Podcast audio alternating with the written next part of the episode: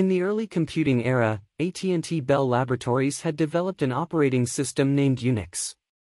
At that point of time, the Unix operating system was a dominant proprietary non-free operating system. Stallman's GNU is similar to Unix, but it uses free software instead of the non-free Unix code.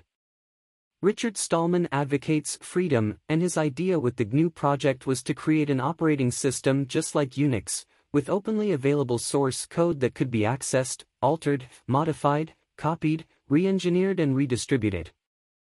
Multiple libraries, programs, packages, applications, tools and resources are released under the branches of the GNU project.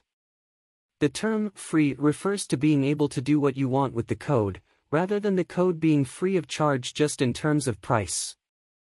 The term free software is prone to misinterpretation, an unintended meaning, software you can get for zero price, fits the term just as well as the intended meaning, software which gives the user certain freedoms. In Stallman's explanations, we find free as in freedom, not as in free beer. Laws of a community are free when they make their control knowable, and they are open to change. Free software is control that is transparent, open to change, just as free laws, rules, rights and regulations. Stallman's free software movement aims to make code transparent and subject to change by rendering it free. At a technology conference, Richard explained the need for free softwares with an interesting example. Imagine if you bought a house and the basement was locked and only the original building contractor had the key.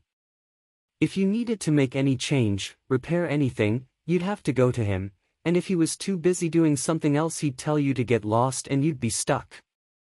You are at that person's mercy and you become downtrodden and resigned.